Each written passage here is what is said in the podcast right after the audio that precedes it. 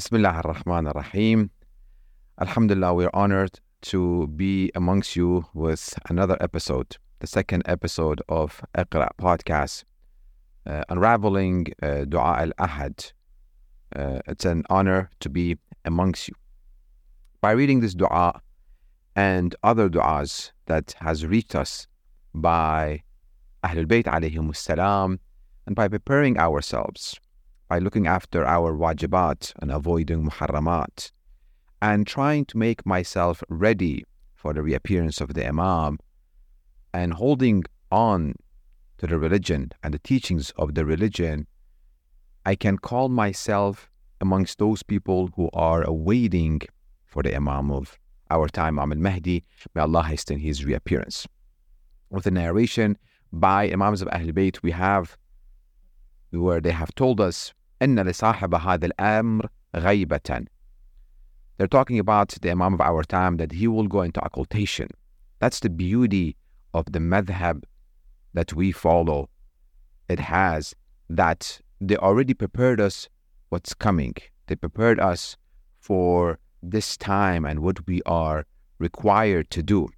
فَلْيَتَّقِ اللَّهَ عَبْدٌ During this occultation, the responsibility that we have is to be pious and making sure that our action is based on piety وَلْيَتَمَسَّكْ بِدِينِهِ and make sure that we hold on tight to our religion to make sure nobody can destroy or harm our religion. We must get ourselves ready to be part of those righteous people who will inherit the earth and its treasure. That preparation starts now.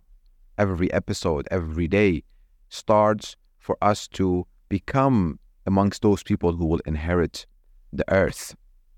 Where do we see this? Chapter 21, verse 105, where Allah subhanahu wa ta'ala says, ولقد كتبنا في الزبور من بعد الذكر أن الأرض يرثها عبادي الصالحون.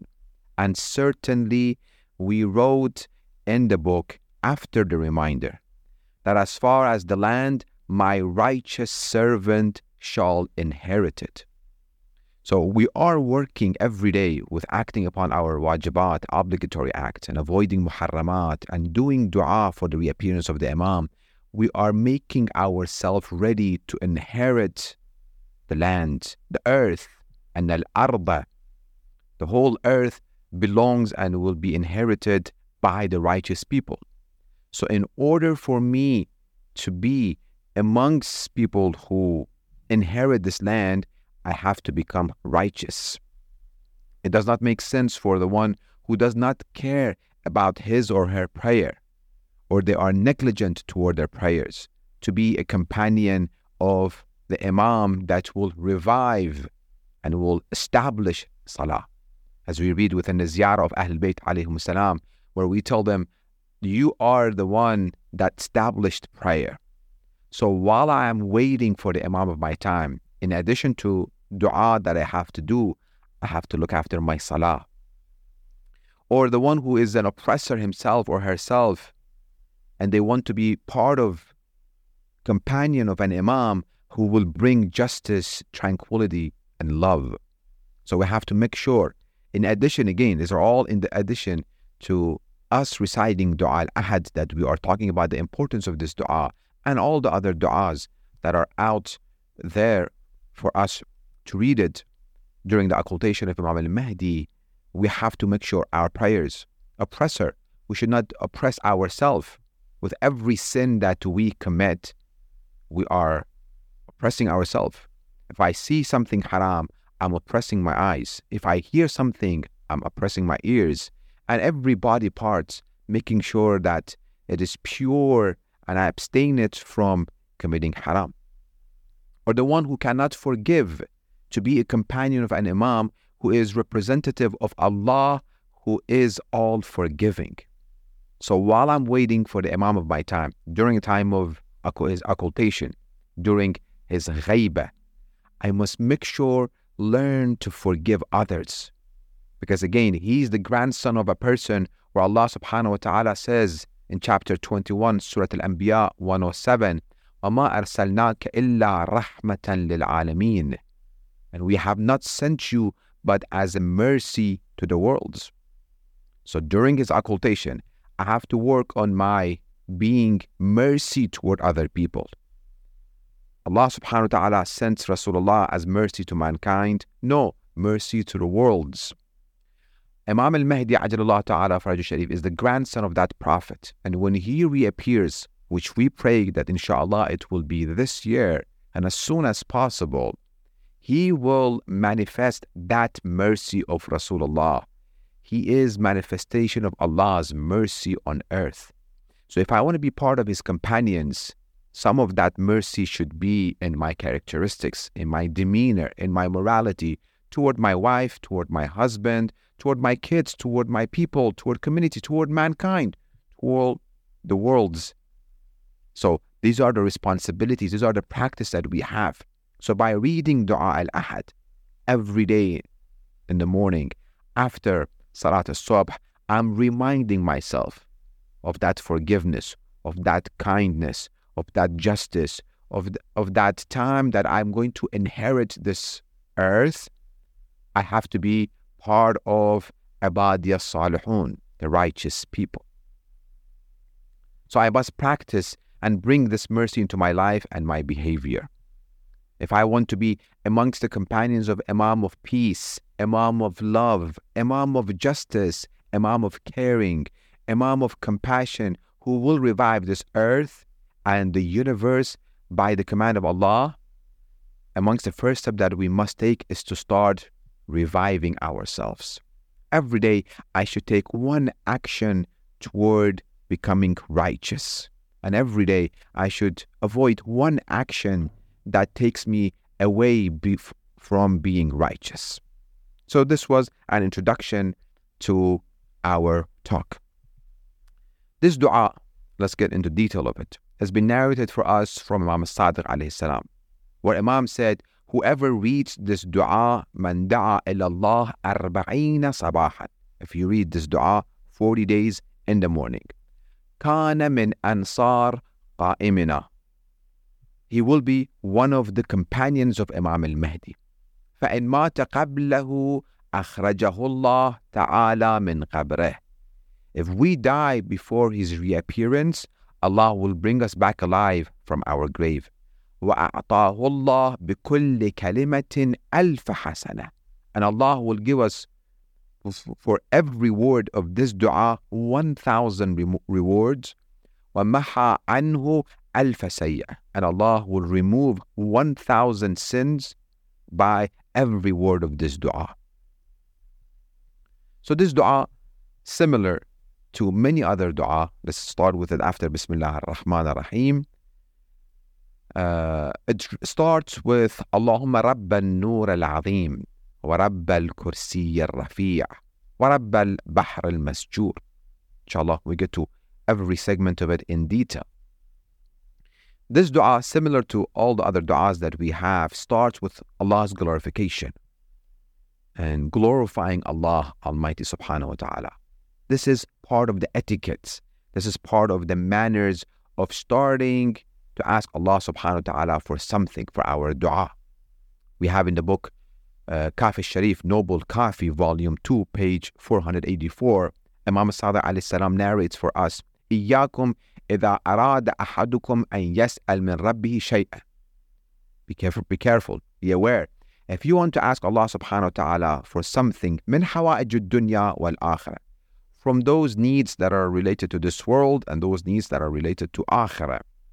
حتى يبدأ بالثناء على الله we must start glorifying Allah subhanahu wa ta'ala Allah Almighty والمدح له and being grateful to Him and then do salawat upon Muhammad wa ali Muhammad. Allahumma salli ala Muhammad wa ali Muhammad.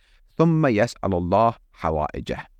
So Imam Sadiq alayhi salam is teaching us that the way that you should communicate with Allah subhanahu wa ta'ala for your hajj, the way that you should ask Allah subhanahu wa ta'ala for a need of yours, start with Allah's glorification and then being grateful toward Allah subhanahu wa ta'ala about all the blessings that He has bestowed upon you and then do salawat ala Muhammad wa ala Muhammad, Allahumma salli ala Muhammad wa ala Muhammad, and then ask Allah subhanahu wa ta'ala for your hajat.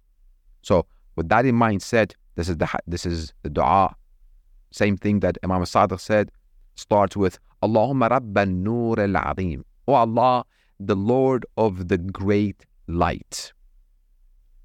What is this light that Allah subhanahu wa ta'ala is talking about?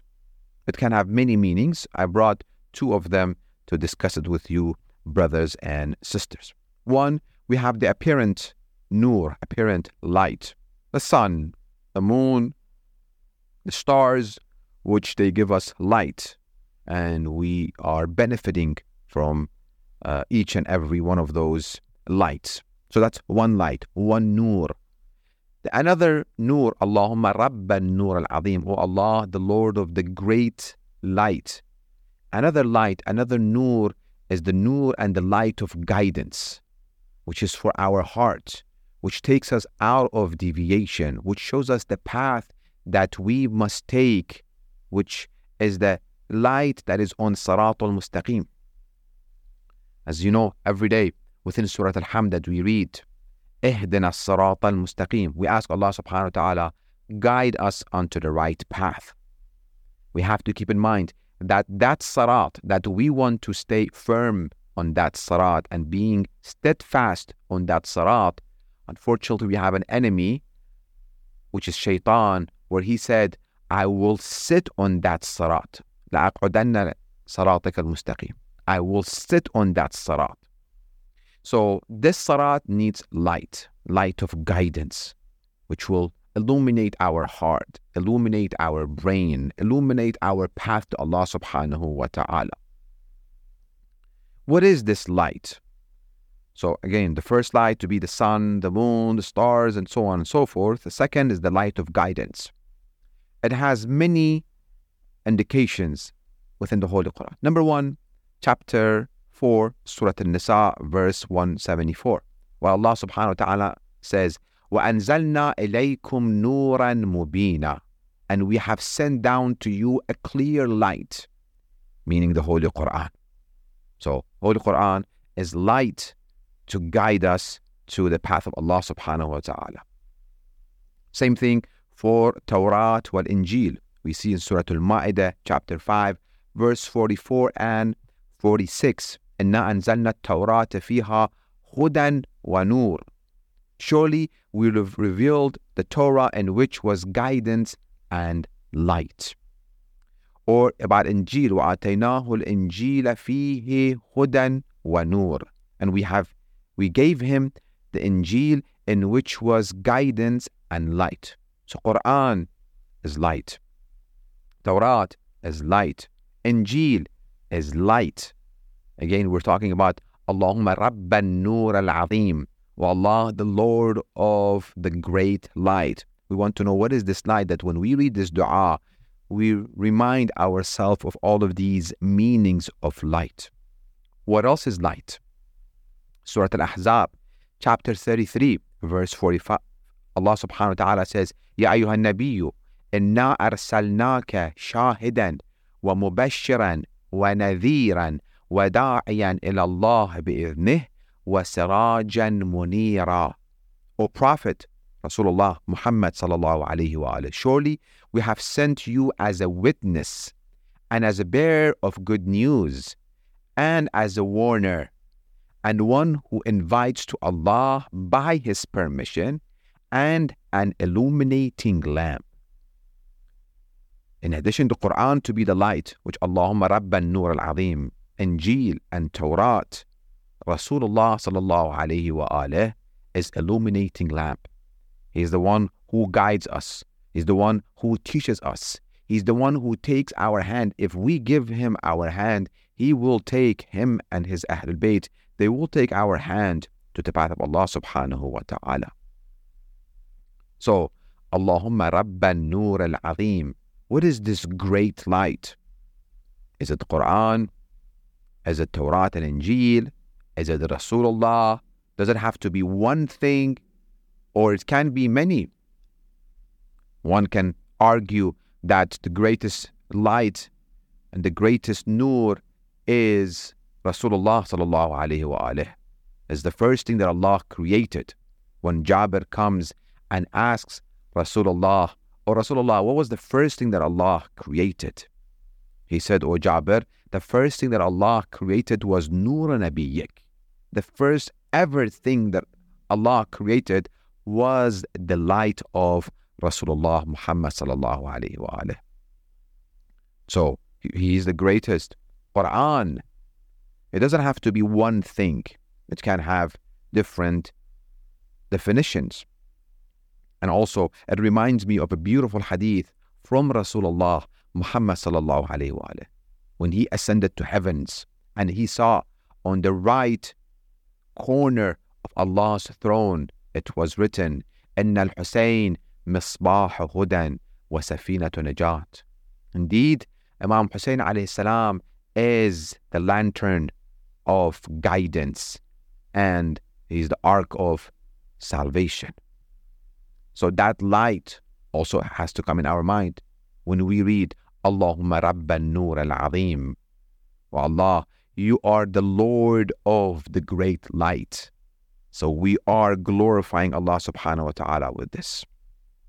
Then, وَرَبَّ الْبَحْرِ وَرَبَّ الْكُرْسِيَ الرَّفِيعِ And the Lord of the elevated throne.